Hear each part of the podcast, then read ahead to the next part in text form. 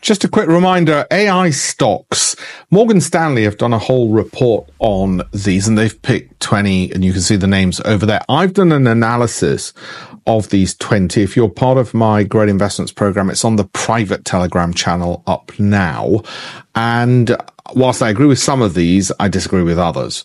Uh, I'm afraid, and it's it's it's worrying that they they I think they're quite off the mark with some of them. Um, but I think quite good with others. So anyway, if you're on the program, you'll you'll see the full detailed video. I've put it in for the private clients on there. Uh, enjoy, like and follow for more videos where I will be going through specific stocks. And I probably will in future go through my views on here on, for instance, Adobe, Autodesk, Booking, Workday, Twilio, Spotify, uh, uh, Pinterest, Nvidia, ServiceNow, Lam Research, Intuit, Etsy, uh, amongst others, Zoom, uh, amongst others, Zoom.